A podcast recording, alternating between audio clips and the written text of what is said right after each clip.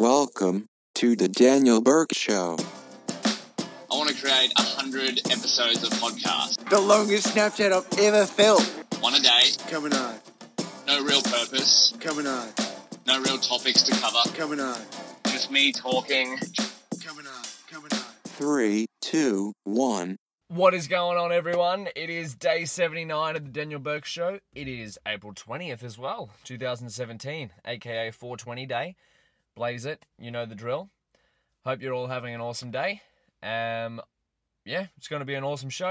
I'm excited. We're going to run this one for about ten minutes or so. You know, every time I start making one of these, I do it off the cuff sort of thing. I have a few dot points, but I always feel as if I'm never going to make the ten minutes. I remember when I first did my first podcast, I was in the car, I was driving in the car as well, cruising along, and I just started talking. I can't even remember what it was about, to be honest. I think I was explaining what I wanted to do for the one hundred days of podcasting, or what I wanted to get out of it. We're up to day seventy-nine already. If, if you had told me at the start of the year or the end of the year or any time in the past two years, let's just say that, that I would have seventy-nine episodes of podcast, and I say this every time I make an episode almost, but it's true, right? I I look back at the seventy-nine episodes and I think, wow, I've actually I've actually made seventy-nine, and I this is this is going to be number seven, I think, of recording it on video. I should have started recording it on video from the start, so you could have seen how sweaty I was under the armpit when I started. How I started recording with, with my Beats headphones in my in my car, just driving around. The first ever episode of the podcast I did, I was that nervous. I, I got in my car and I drove. Just I just kept driving, just kept talking, because I don't know, I don't know why. If you listen to day one of the one hundred day experiment, you can do that on any of your podcast outlets. You'll see why. But it's taught me a lot. I've I've learned a lot doing it, and. What would I even start on? Oh, yeah, ten minutes. I didn't think I could talk for ten minutes, and I ended up going on it for, for ten minutes, I think. I think the first episode was about ten minutes, or maybe maybe twenty minutes. I can't remember exactly how long it went for. And I never thought I'd be able to just keep talking for something. Uh, when I when I did debating in high school, I would always meticulously write out my speeches, and I was the third speaker of, of the debating team, and so the third speaker usually doesn't have a script, right? They they write down rebuttal points to rebut the other team's arguments. So as a third speaker, your job is to to rebut the first two speaker of the other team's argument and say why their points are invalid and why you're you're correct. And essentially, you write your speech while they're writing their speech, and because when you're a third speaker, you don't start the debate with points to rebut. You have to wait to see what they say. And I think back then, learning I learned a lot from doing that. I didn't have my full speech prepared, but I would still meticulously write out everything I wanted to say.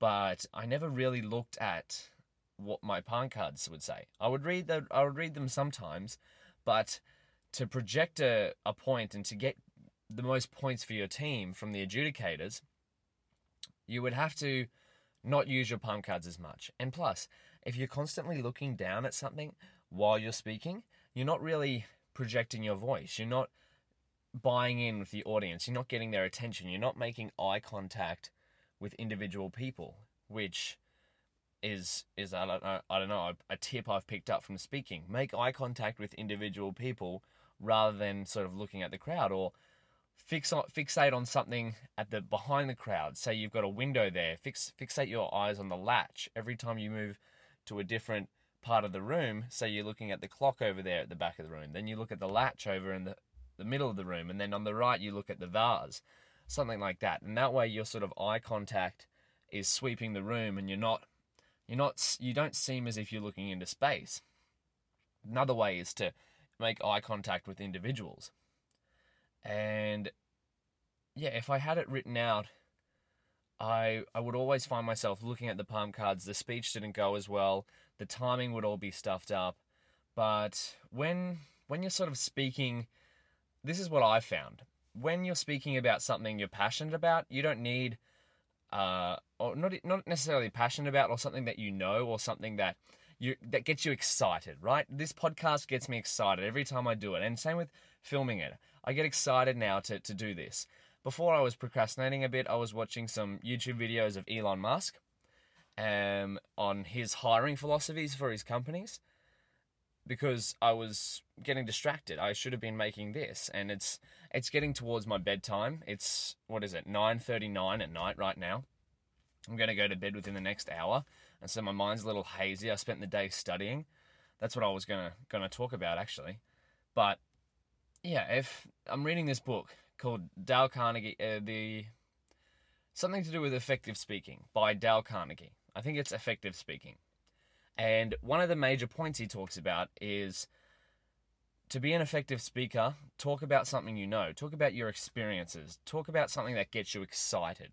And that's one of the reasons I've been doing this podcast and why I've been doing this this YouTube video, is to improve my my skills as a speaker. Uh, I, I love speaking, and I think it's a valuable skill. Like, my intu- intuition tells me that it's a valuable skill, and I've heard from other people, uh, mentors that I look up to through various outlets such as books and, and other podcasts, and they think it's a valuable skill too. So I've done a plenty of speaking in the past through high school. I remember in year six, I did my first speech. I was shaking everywhere. It was about a watch. Uh, a Wacko Watch. You could you could effectively call it uh, the Apple Watch. And I, I maybe maybe I was ahead of my time. It was two thousand, two thousand four maybe. Yeah, I was in year six, two thousand four, and I, I wrote a speech called the Wacko Watch, and it could do some amazing things. And maybe I was way before my time. Maybe I predicted the Apple Watch back in two thousand four. You know what? I'm going to try to dig up that speech. If I can find that speech, I'll be so stoked, because that was the first ever public speaking speech that I did. And I, I, I remember distinctly, I heard it from some other kid, uh, the concept from some other kid.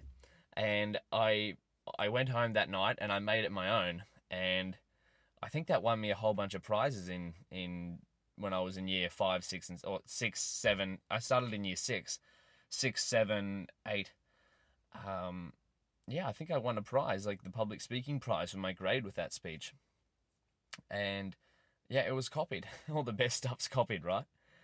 But that's what really got me started. So if I can find that, I'll I'll definitely definitely post it on my blog or something like that. But yeah, that's that's my tip with, with public speaking. That's what I've gathered as well over sort of years of, of knowledge. And you'll notice when I when I speak on these podcasts, if it's or some of these videos, if you look back at older episodes uh, of the podcast, maybe some episodes I don't I don't clearly articulate, articulate, I can't even say the word, articulate myself. And most likely I think those topics are because I wasn't excited about them, or maybe I didn't know too much about them. But I find when you're telling a story about something you're excited about, or something that You, you're knowledgeable about. So, for example, fitness and nutrition, I talk a lot about that because that's that's a large part of my life, and that gets me excited, and that's something I know about. So I can talk at length on that. But something else, like how a car engine works, probably can't talk too much about that. I mean, it, it's a bit fascinating to me, but it's not something that really excites me. So what have I been up to today? I got up this morning, did some study as usual, did some writing, answered some questions on Quora. Um, I'm learning about uh, deep neural networks at the moment. I did a section on Udacity um, about derivatives and con- convolutional neural networks, and I don't really understand it that well at the moment. It's very complicated for me. I know some people are incredibly smart at these things, but I'm I'm fascinated by the area, and I want to keep learning more, but um, I don't understand it, but it's also exciting me at the same time. So I'm I'm going to keep digging, keep learning. I've been using Khan Academy to to learn some some fundamental calculus and and things like uh, partial derivatives, multivariable derivatives, gradient descent, and whatnot. But it's like anything, right? You got to struggle in the beginning. If you're learning something, a skill of value, you're going to struggle in the beginning. Much like I struggled with public speaking at the start. I remember being year six, I was eleven years old, nervous as I was shaking. I remember getting up and in front of this crowd of parents and I was shaking. I had my palm cards in my hands and I'm sure they were, now that I look back, it's I was making the situation a lot worse than what it was, because if I was a parent looking at a kid doing that, I would be in awe, right? I would be like, good on him for getting up and doing that. Uh, just like when I started fitness, I was I was scared to come into the gym at, at some point. When I was at school, in high school, in my senior year, I was scared of going to the gym because I was afraid of what other people f- would think of me. I wasn't the fittest kid. I was a chubby kid. And they'll be like, what's this chubby kid doing in the gym? And now I absolutely love it. If you look at my Instagram today, I posted a story. It's at Mister D Burke if you want to check it out. I posted a story of me working out with my friend. And a few people responded to that and said, hey, I'd like to work out with you one time. Or one person did.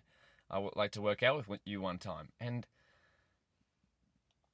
I will happily do that. But at the start, like years ago, I would have been scared to do that. Same with public speaking. I would have been scared to do these things. I would have been scared to make these podcasts and YouTube videos. I mean, don't get me wrong. The butterflies never go away. When I speak in front of a crowd, I still get the butterflies.